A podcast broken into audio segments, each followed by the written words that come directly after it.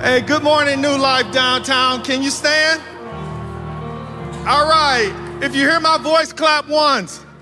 If you hear my voice, clap twice. All right. So you hear my voice, stop talking. All right.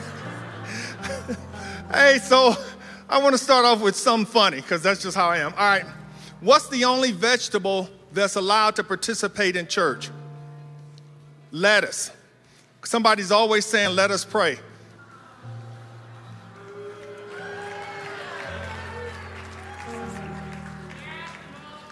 Go ahead and delete that off the screen.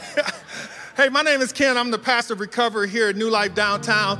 If you're online, we're so very grateful that you tuned in. We're excited that you can uh, to see you come in and join with us. If you're in the house and this is your first time or your second time, welcome to New Life Downtown. We're so grateful that you're here. Amen. Amen. Amen. So, t- if you're new, we have some uh, digital uh, cue cards that are around the church. Please scan that and let us know you are here. Or you can meet with one of the pastors back at, uh, at the Welcome Center after church. Also, today is a bonus day. So if you're new, we have New Life Next following this service. Woo! All right. And somebody's saying, great, what's New Life Next? New Life Next is an opportunity for you to first get free food. Can you say free food? Yeah, yeah, that's always a good price. You get free food, free lunch following this service, and we'll tell you a little bit more about the church. But more importantly, we want to connect with you and get to know you. So that'll be following immediately after this service, and you can contact one of the pastors and we can help you get there. Um, yeah, let's do the Lord's Prayer. Is that okay? All right, so I come from a background of called what's called call and response. So I'm gonna say it and you repeat after me. We're gonna do a little different today. All right, is that okay? Because I got the mic, so it's okay. All right. Our Father who art in heaven. That's weak and sorry. Let's try it again. Our Father who art in heaven. Holy is your name. Thy kingdom come. Thy will be done on earth as it is in heaven. Give us today our daily bread and forgive us our sins as we forgive those who sinned against us.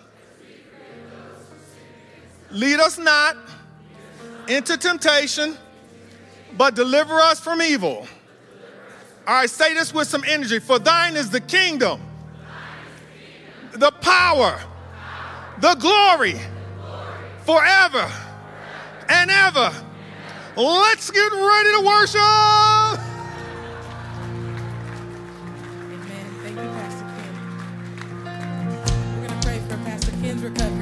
Jokes this morning. But I invite you, if you're able, to clap your hands with me.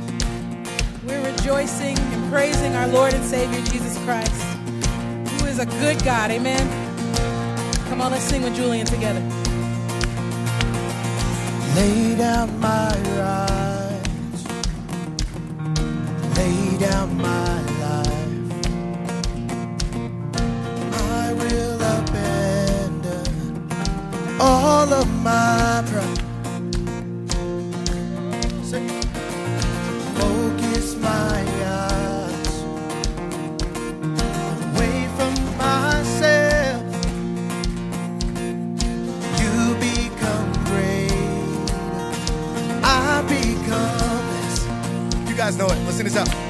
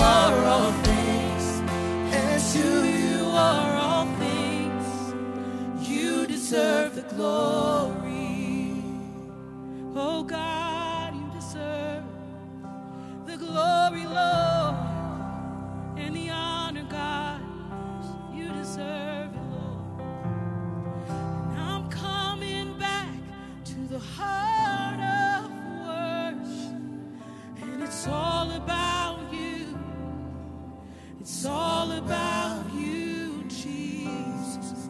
I'm sorry, Lord, for the things I've made.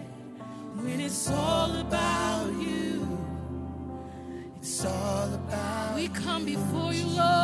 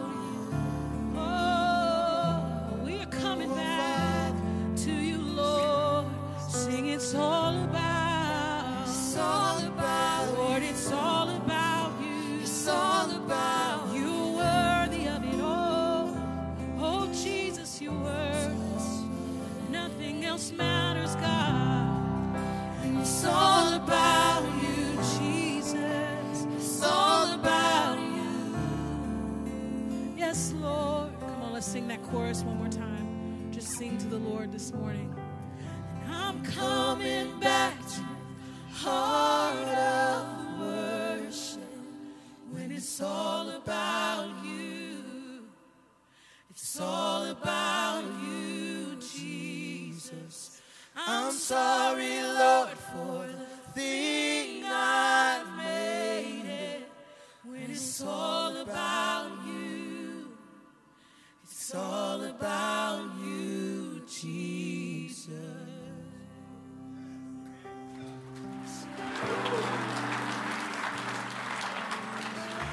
We stay right here just for a moment in an attitude of worship and prayer.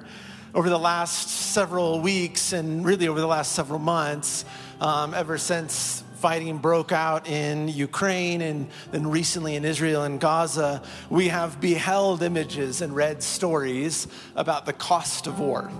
It's something that everybody can agree on that war is an incredibly costly thing. Not just in terms of the finances and economics of a nation, but costly on human hearts and human lives. We see the cost, we know the cost. Yesterday, we observed Veterans Day here. Um, and it's the day where we stop and remember the cost of war. That, it's, that we know the cost does for many mean death. But for so many others, the costs are much more hidden. The cost that serving in military was on their family and on their relationships. The cost that serving in military was on mental or emotional health the cost of uh, pain that they feel in their body from injuries and wounds that they carry that sometimes we can see and sometimes that we can't. And so, what we wanted to do today in this moment is to take a moment to pray for over, over the veterans in a room and ask Jesus to meet them in the midst of the ongoing cost that they feel from their yes to military service. And I invited my friend Matthew Ayers here to pray for us. Matthew is a veteran, and he's also the president, CEO of Dream Centers of Colorado Springs, one of our great local outreaches. So, Matthew is going to pray for our veterans in the room today, and he's going to tell us a little bit about what's going on at Dream Centers uh, since we already have him up here, we might as well get a report on that as well. But if you're a veteran in the room, would you raise your hands? I mean, those around you, would you lay your hands on them today uh, as we pray for them and pray uh, that Jesus would meet them in the midst of everything that they carry? So let's let's pray together this morning, Matthew.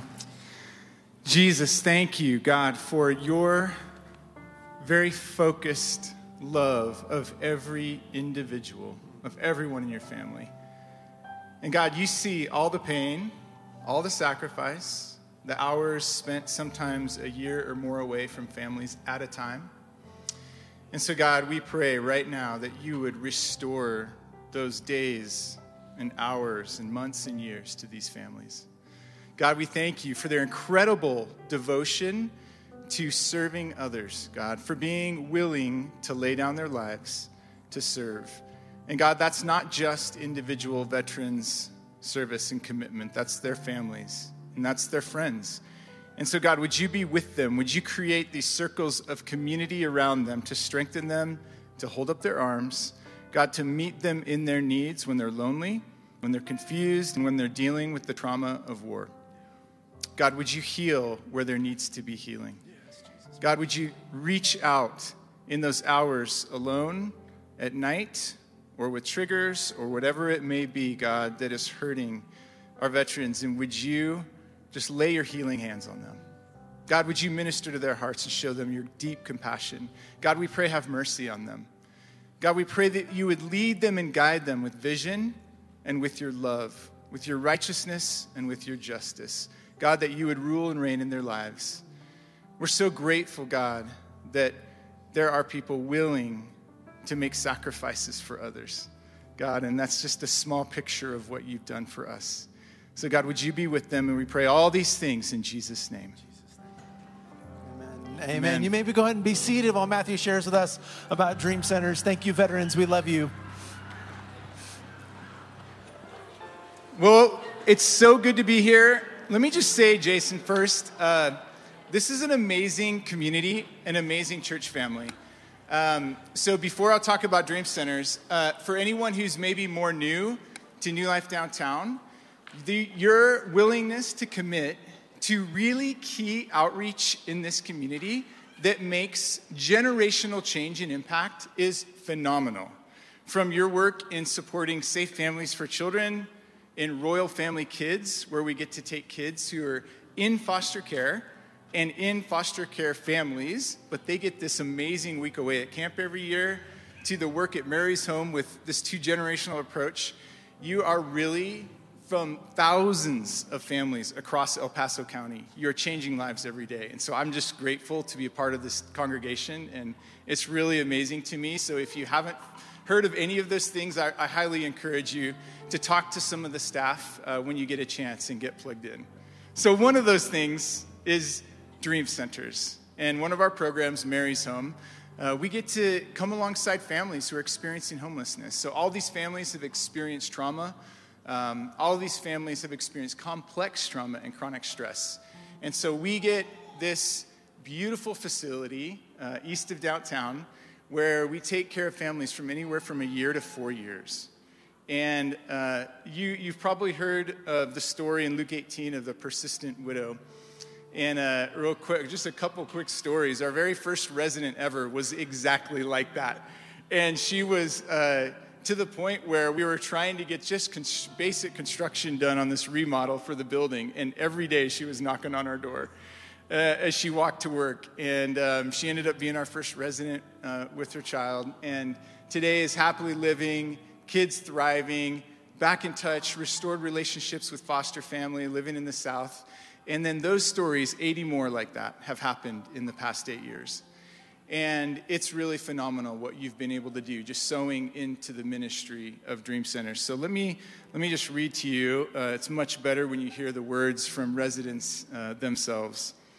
Uh, I received a donated vehicle back in 2021, and it has significantly impacted my life in a positive way. The vehicle I received was a huge blessing in my life, making it possible to be independent. I'm able to safely get myself and son to day to day appointments and activities. I don't know what I would do without this vehicle. I've been making sure to keep it taken care of with routine maintenance. The vehicle was in great shape when I received it and hopefully will last me a good while to get me through college. I'm so thankful for this huge blessing. And that came from New Life Downtown, from a family here. So um, we're, we're absolutely absolutely grateful and just blown away by God's love and what He does when you take a bunch of volunteers and some congregations, the church in the city, to come alongside these families and create an environment of love and hope and support where there was only despair before. And the healing is real. So I would encourage you, if you have a chance to get involved financially, do that. But I'll be in the back, straight back at the table after the service, where you can find out about great volunteer opportunities. And I'll just mention a couple right now is drivers. So right now, we the childcare crisis. Uh, a lot of people have fled that industry and gone into other things, and so we need childcare workers, child watch, and we need drivers to get these families to be able to drop off their kids in the morning and pick them up in the afternoon. So those are just a couple opportunities out of many that I can tell you about at the back table. And just want to say again, thank you, Jason. Thank you, everyone in Life Downtown. You're making a big difference in this city. Thank you, Matthew. Love you, man. Love Can we you. thank Matthew? Uh-oh. I love what these guys are doing. So if you want to find out more about Mary's Home, about the Women's Medical Clinic, or ask him uh, about the forthcoming uh, project on some trauma informed daycare that they're working on, uh, hopefully in the next couple of years, and other things that they're doing, please stop by the table after the service. We're going to now turn our attention to our tithes and our offerings, to giving and to receiving the word. Uh, if you're here, there's four ways that you can give. You can give online or via the app. If you're giving online or the app, please make sure you select New Life Downtown as your congregation of choice. If you're sitting here going, but I want to give to Dream Centers as well, that same place, if you go and do the drop down menu, there's a place there that you can give to Dream Centers of Colorado Springs. Uh, and if you're thinking about year end giving and looking for a place to say, hey, the Lord has blessed me in some unusual ways this year, I have extra and I'm looking for a place to give that, you can give it there to Dream Centers or to our downtown facility fund as we continue to look for a permanent place uh, for us. The other giving can go on the mail uh, or in the boxes out in the lobby. Now let's take a moment to quiet our hearts as we hear the Word of God together this morning. Good morning. My name is David. The Old Testament reading is found in 1 Kings chapter 19, verses 1 to 4. Ahab told Jezebel all that Elijah had done how he had killed all Baal's prophets with the sword. Jezebel, Jezebel sent a messenger to Elijah with this message May the gods do whatever they want to me if by this time tomorrow I haven't made your life like the life of one of them. Elijah was terrified. He got up and ran for his life. He arrived at Beersheba in Judah, left his assistant there. He himself went further on into the desert, a day's journey. He finally sat down under a solitary broom bush. He longed for his own death. It's more than enough, Lord. Take my life because I'm no better than my ancestors. The word of the Lord.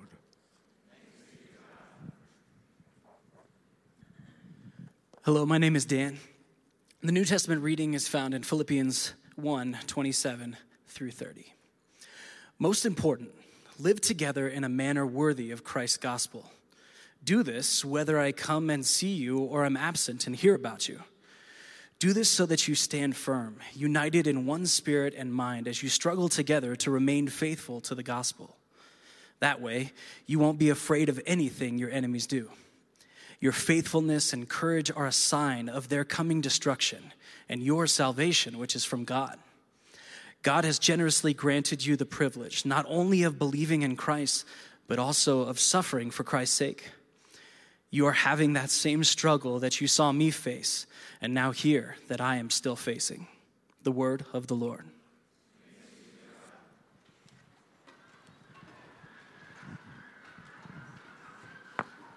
Thank you for standing for the gospel reading. My name is Ruth, and I am reading from Luke 5 13 through 16. Jesus reached out his hand, touched him, and said, I do want to. Be clean. Instantly, the skin disease left him. Jesus ordered him not to tell anyone.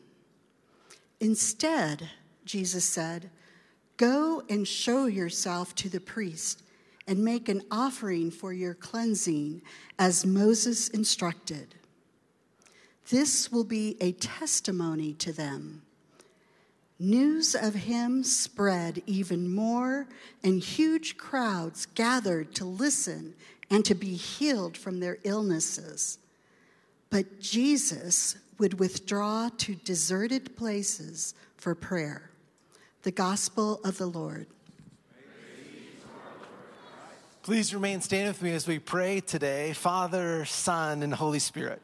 This is true of us, that we have heard the good news about Jesus. And that's why we've gathered. We've heard the news about you. We've heard about who you are and what you have done and what you continue to do and what you are going to do. And we ask today that by the power of your Holy Spirit, that your news would continue to go forth in our lives, that your work would continue in our lives, that your spirit would do the miraculous in our lives, that you would heal us, that you would set us free, that you would restore us and redeem us and strengthen us in every way imaginable. Spirit of the living God, come and move among us as we hear the news about you and about your people. In Jesus' name, and all God's people said, Amen. You may be seated. It's great to see you this morning, New Life Downtown.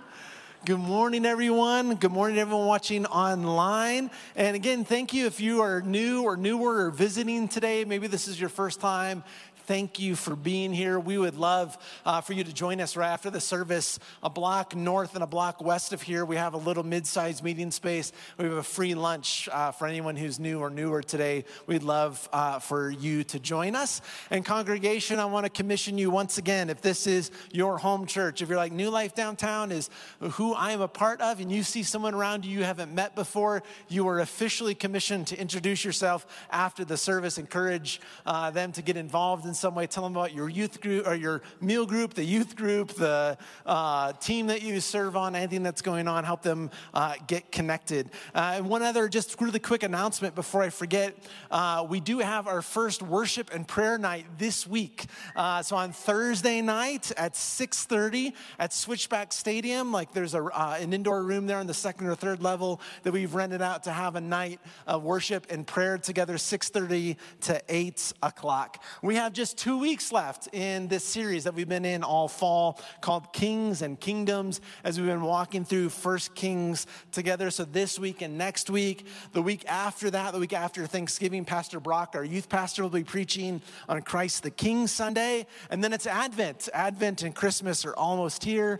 Some of you have been asking about Christmas Eve. What is our plan? We will be here for Christmas Eve at 2 and at 4. It is a Sunday, but we're going to keep with our normal Christmas Eve times. So 2 and 4 o'clock on Christmas Eve. Today in 1 Kings, we're picking up the story of the prophet Elijah in chapter 19. So if you have a Bible and you want to follow along, you can open it up. Chapter 19. This is right on the heels of chapter 18, which is one of the more famous passages in this book, where it features the showdown at the OK Carmel uh, between Elijah. Yeah, some of you got that one. Uh, between Elijah and the prophets of Baal.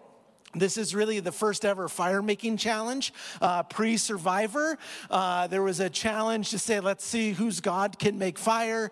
Yahweh answers, Baal does not. And the people of Israel all sort of turn their hearts back to God. And they start screaming, Yahweh is God, Yahweh is God. So we have this huge sort of turn of events, a declaration or redeclaration of faith from the people of Israel. And then all of the prophets of Baal are killed. Uh, that's a complicated and unsettling passage. At some point, we'll do a longer series or maybe a Saturday where we talk about violence in the Old Testament, but we're not going to cover that one today. Uh, Ahab, on the other hand, he doesn't get caught up in that. Instead, uh, Ahab doesn't die. He gets a free meal um, and the rain that he's been waiting for and a ride home. So Ahab goes from Carmel back to Samaria where Jezebel is waiting for him, and he comes home after a long day at the office and begins to tell her about his day, and she is less than thrilled about the news of what has happened. Jezebel has been the forerunner of moving Israel into this place of full idolatry, of worshiping other gods, and she's so upset about what happens that she sends Elijah a death threat. Things get really dark really fast we have this quick and sudden turn where everything seems to be great. And then all of a sudden, there's a devastating letdown. Not a beautiful letdown for you Switchback fans or Switchfoot fans. Uh, I get the two confused now Switchbacks and Switchfoot. You know, it's kind of, they're right there. This, this devastating letdown. We're here in chapter 18. Right after this showdown, it seems like finally everything is turning.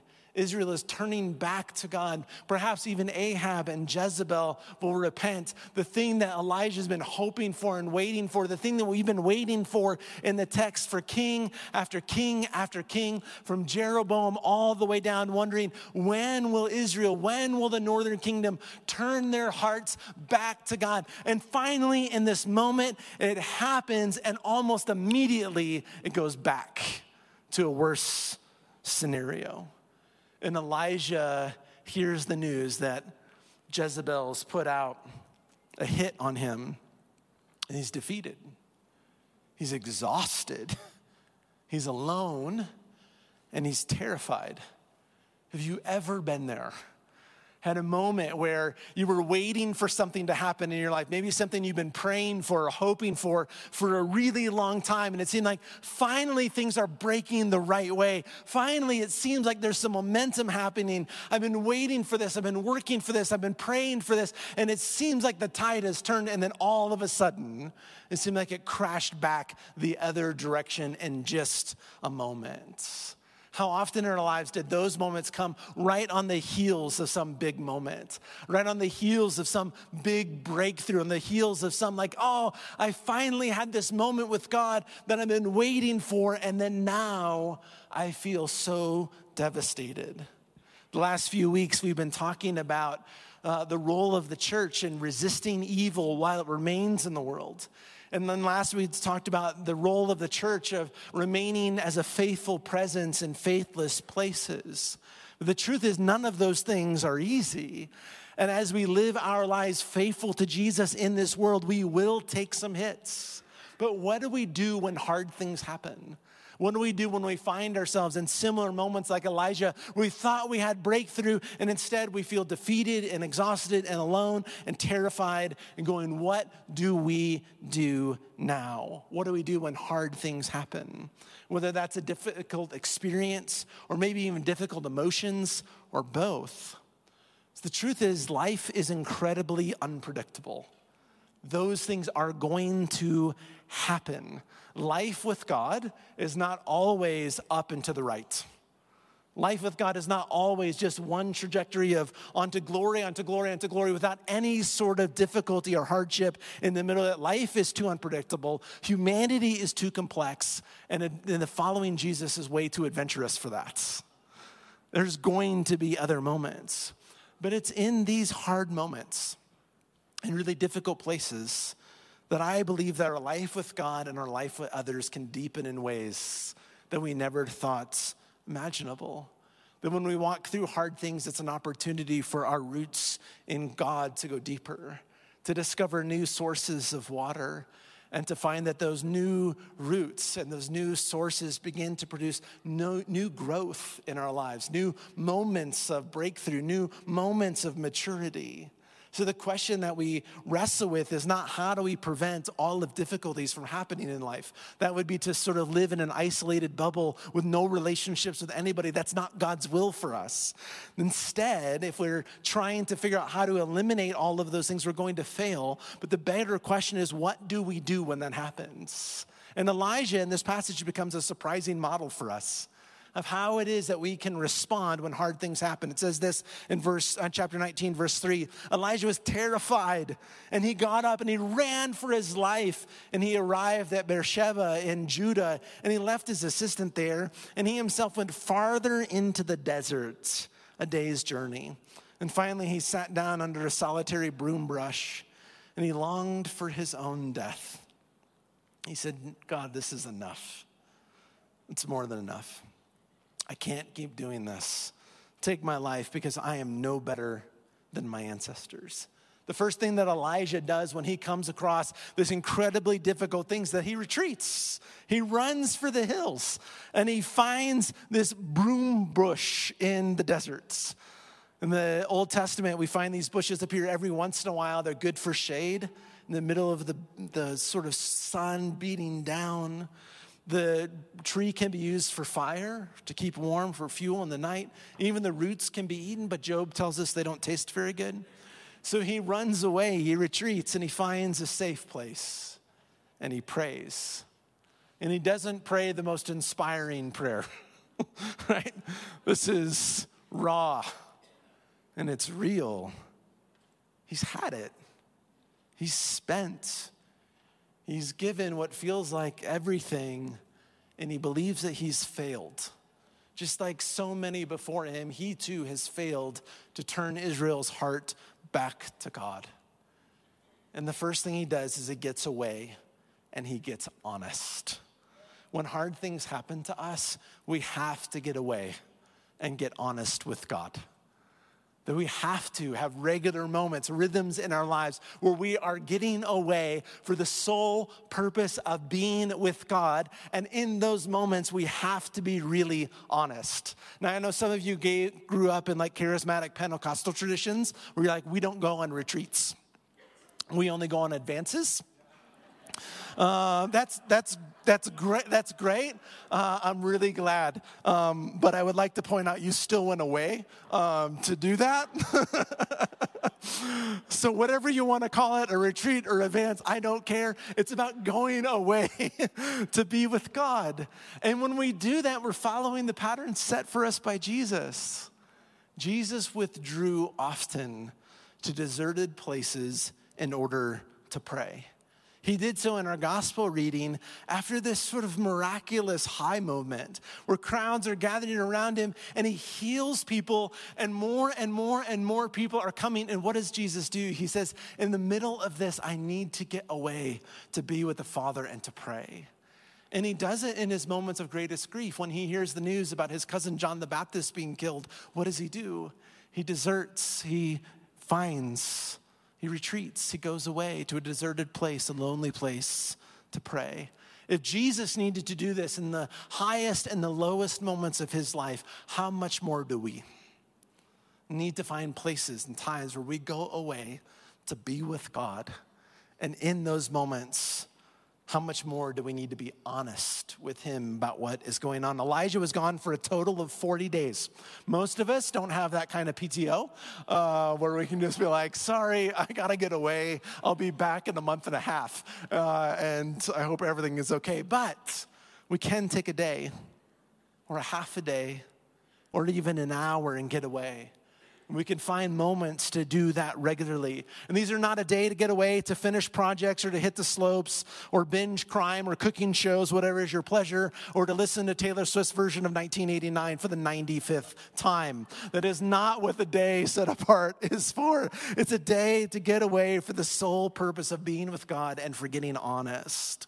And I know for many of us, it's really hard to get honest in prayer where you feel like if I'm honest, if I pray prayers like Elijah just said, and I'm really honest about what's going on inside of me, I'm afraid that God might reject me.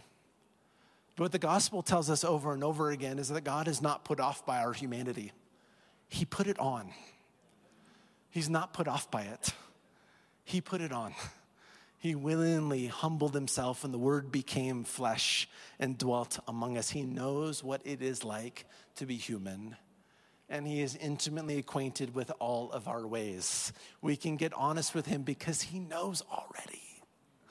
There's no hiding from him. There's no secrets from him. We have to need to go away and to get honest with God. The next part is probably my favorite moment in this story. Elijah goes away and he prays this one prayer, right? He's like, God, I just can't do it anymore. And then the next thing we see is this it says he lay down unslept. I'm done, God. And then he lays down and he sleeps under this broom bush.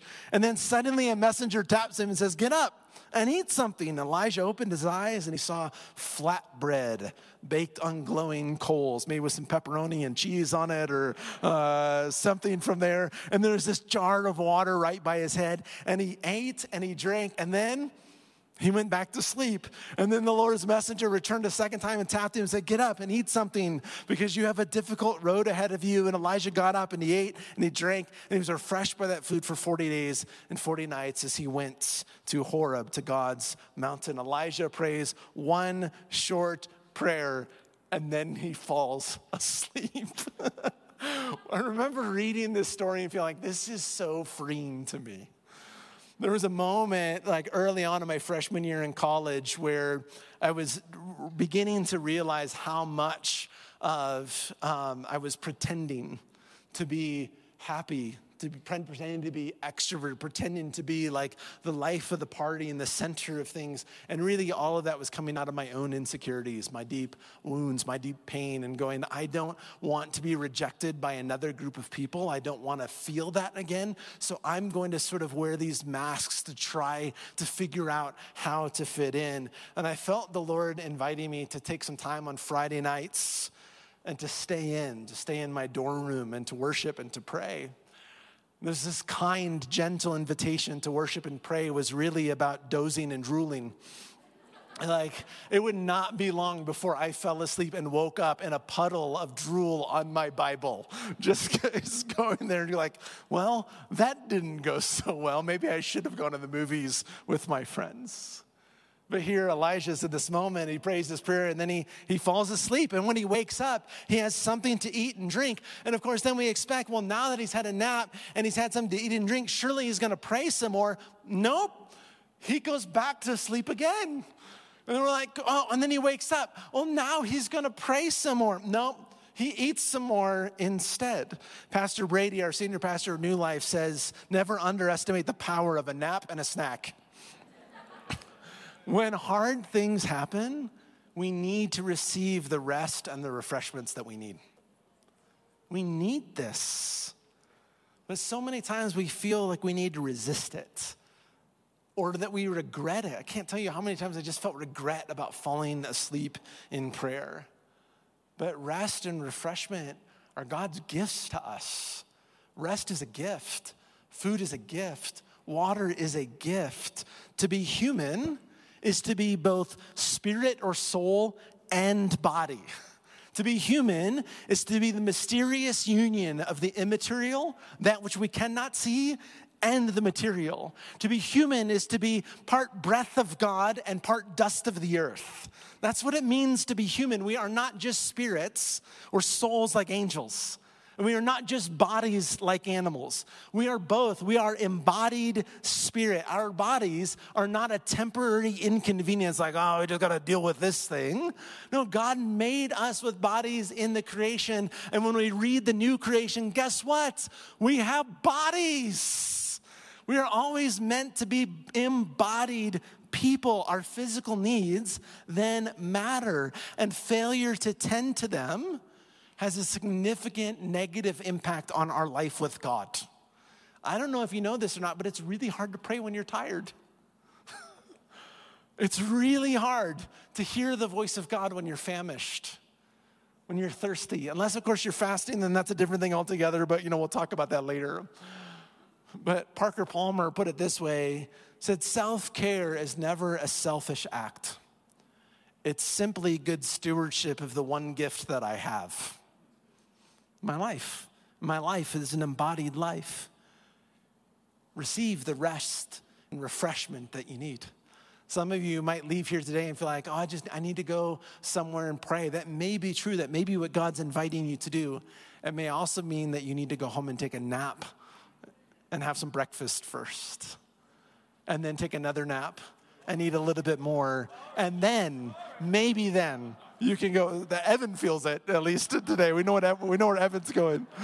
And the next section of the story is perhaps the most well known. Elijah goes from this moment, he travels to Mount Horeb, also known as Mount Sinai. They, both names are being used in the Old Testament. So he goes to Mount Sinai. He doesn't go to just anywhere, he goes to the one place that he knows that God has shown up really dramatically in the life of his people. He goes there, and the word of the Lord comes to him and says, What are you doing here? why, are, why are you here? And then Elijah recounts Israel's idolatry and the murder of the prophets. And he says, When I'm the only one left, I am now all all alone. And guess what, God? They are coming for me. And the Lord says, Go out and stand at the foot of the mountain before the Lord, for the Lord is passing by.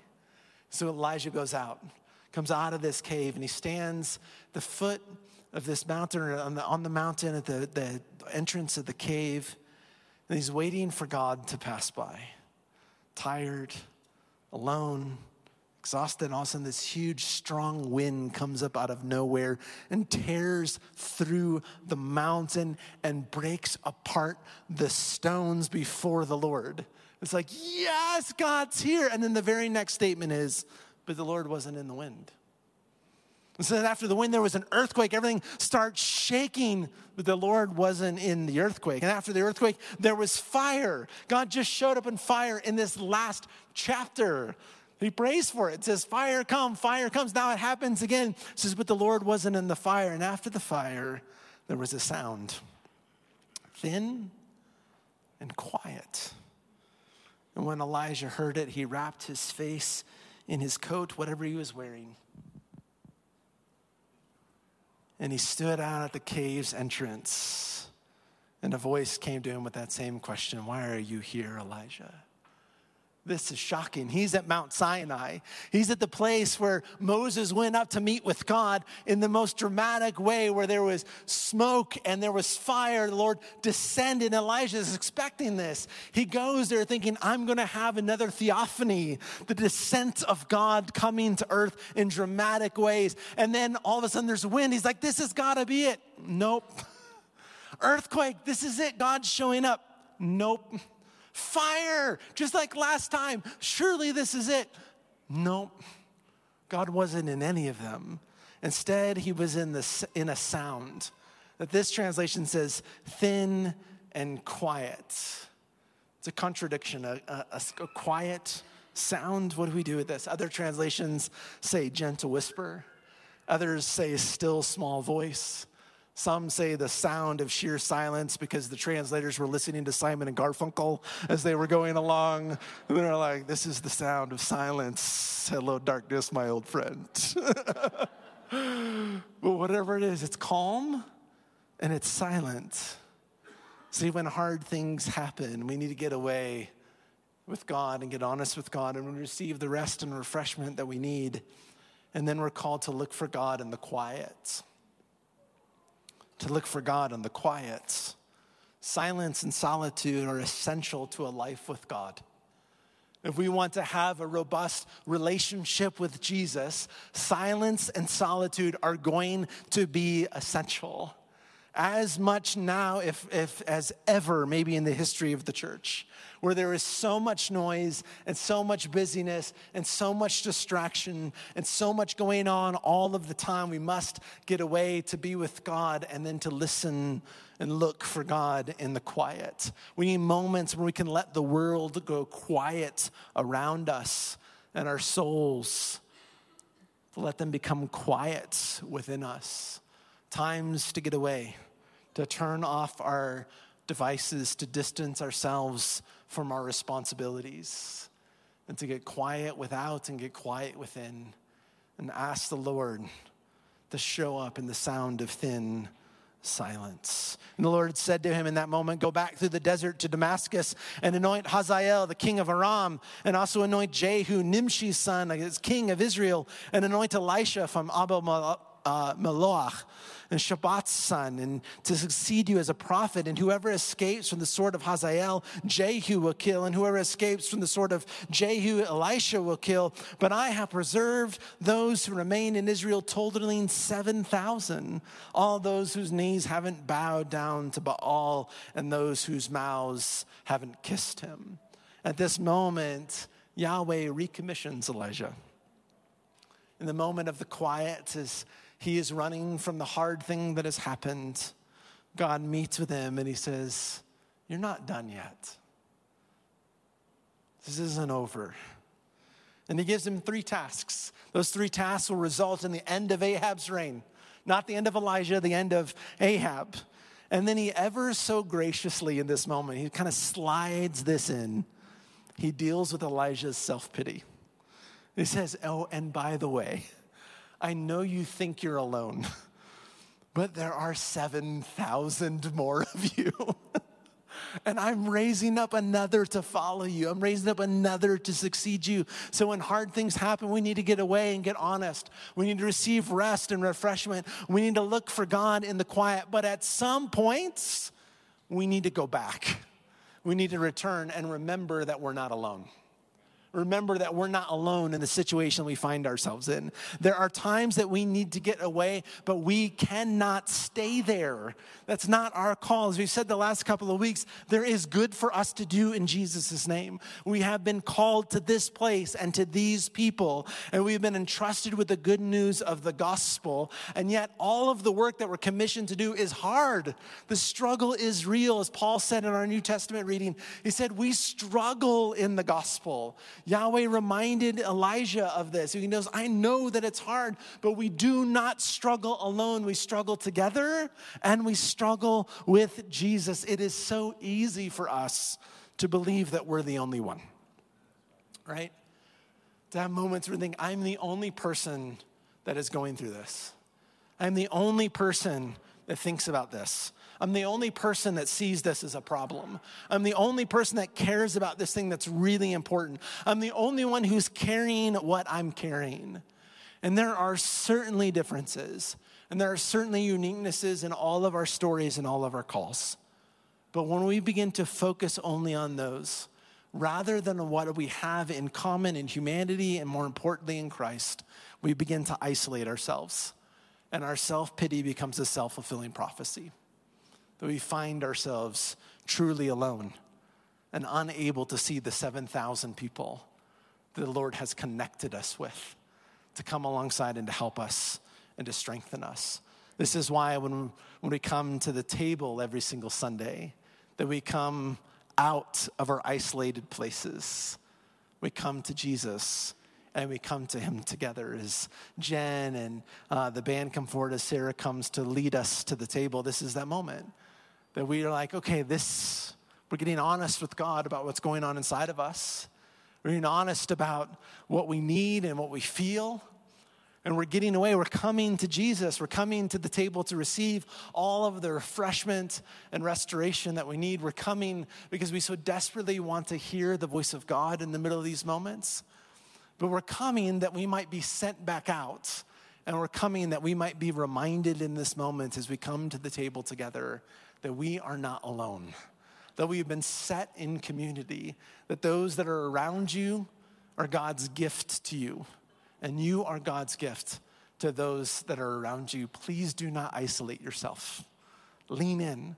Lean into community in every way. Look for ways that you can make contributions and receive all the contributions of others and find that God meets us in community and strengthens us for the work that we have to do.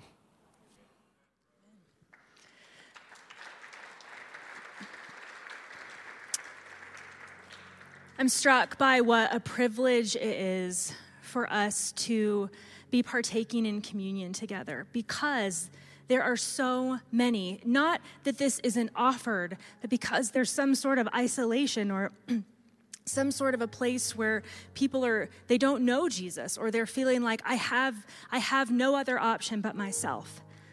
And every single Sunday we are fed by Jesus. Our souls are nourished by him. So, yes, it is humbling that we need mercy in the first place, but at the same time, what an honor to be loved by Him in this way, to receive His power, and then to go out with it, to carry it with us into the world.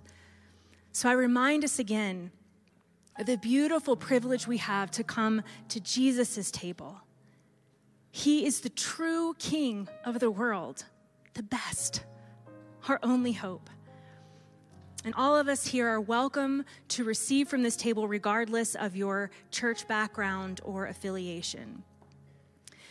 If you do not believe or trust in Jesus as the King of the world, thank you for being here this morning. Thank you for coming. We're so glad that you're here and encourage you to keep coming, keep asking questions about this Jesus and what it means to be a follower of him.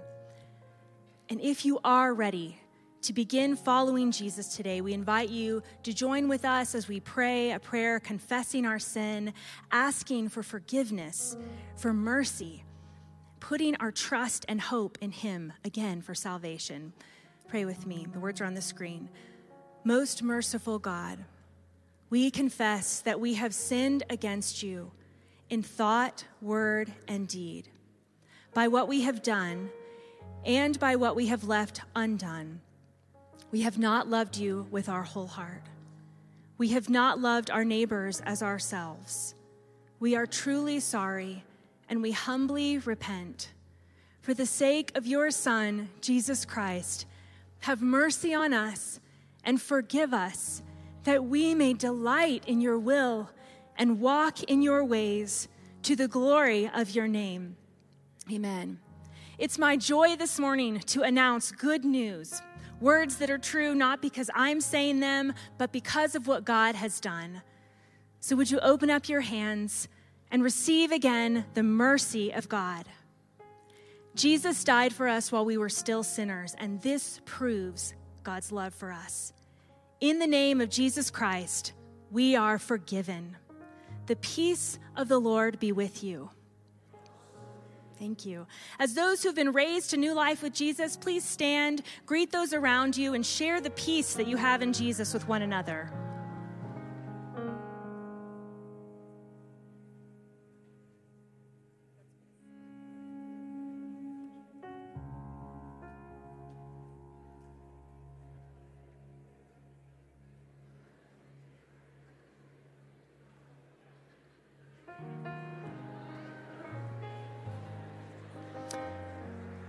As we come back together, the words to our liturgy will be on the screen. Jesus is here. Lift up your hearts. Let us give thanks to the Lord our God. It is, it is a good, it's a joyful thing to give thanks to you, Father Almighty. For you formed us in your image, you breathed your life into us. And when our love failed, your love remained steadfast. When we were unfaithful, you sent your Son to be faithful on our behalf. on the night that he was going to be handed over to suffering and death, our Lord Jesus Christ took bread. And after he had blessed it, he broke it. And then he gave it to his disciples and he said, Take, eat. This is my body, which is given for you. Do this for the remembrance of me. And after the supper was over, he took the cup of wine, and after he had given thanks, he gave it to them, and he said, Drink this, all of you. This is my blood of a new covenant, which is shed for you and for many for the forgiveness of sins. And whenever you drink it, do this in remembrance of me. And so, God, in remembrance of your mighty acts in Jesus Christ, we proclaim together this mystery of our faith. Christ has died, and Christ is risen, and Christ will come again. This table is a place of remembrance, and it's also a place of encounter. Let's sing this prayer together this morning, asking the Holy Spirit to meet us here.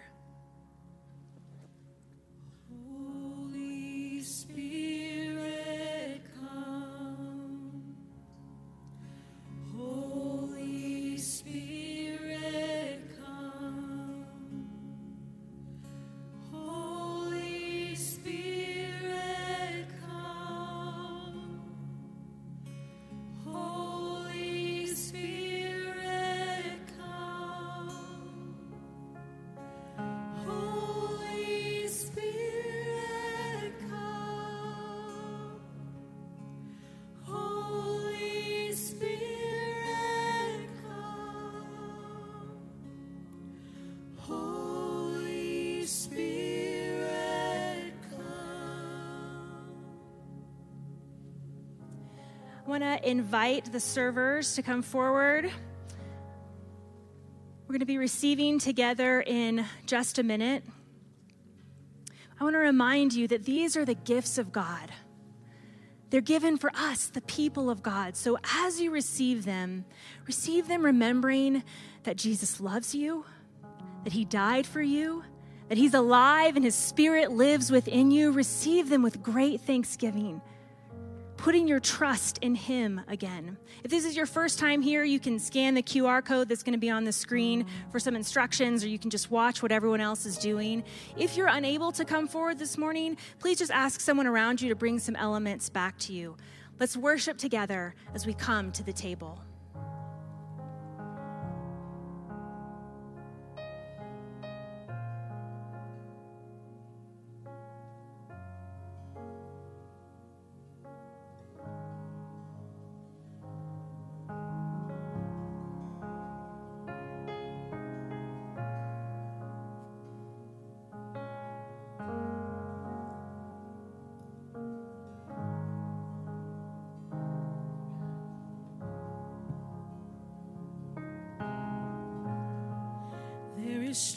Within sorrow.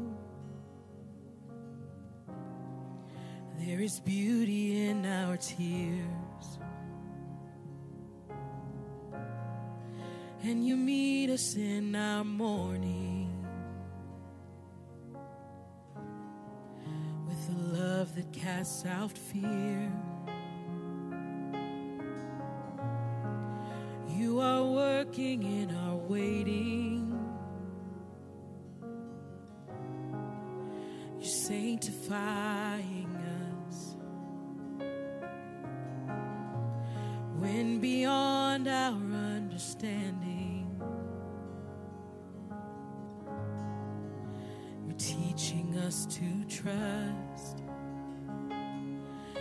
Your plans are still to prosper. You have not forgotten us. You're with us in the fire and the flood.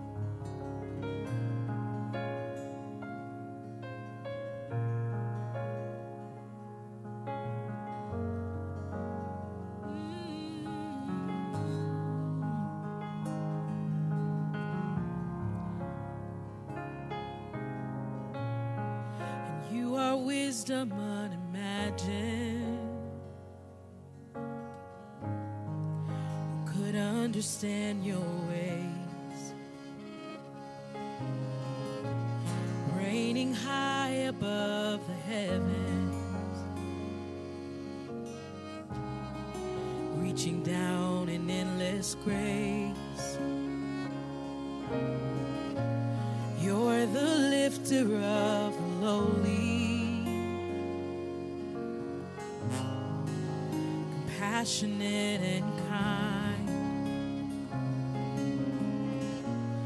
You surround and you uphold me.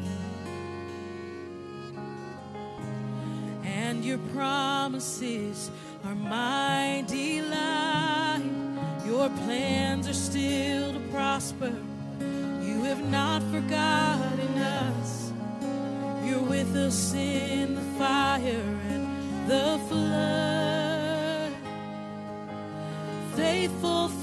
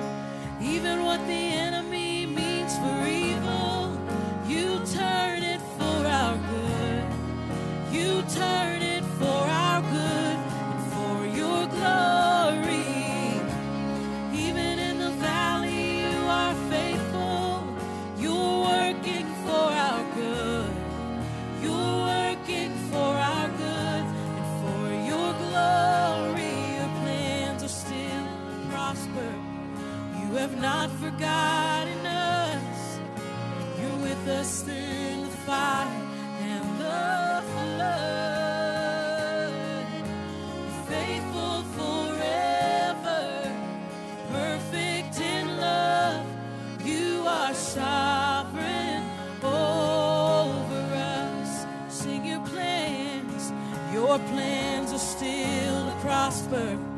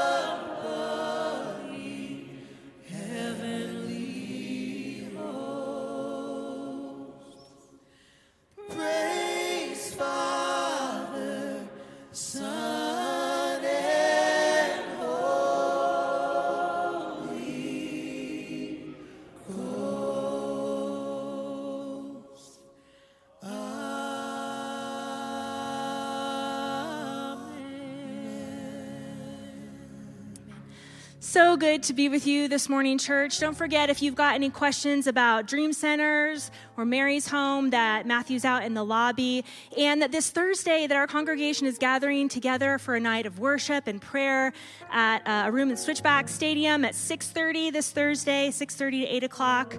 Hope to see you there. Um, and now, may I bless you as we go. May you be blessed in the power of the Spirit, the love of Jesus the creativity and care of the Father as you go from here to both receive rest and refreshment for your own soul but also to offer that same things to other that same thing to others as they come before you needing Jesus in their lives.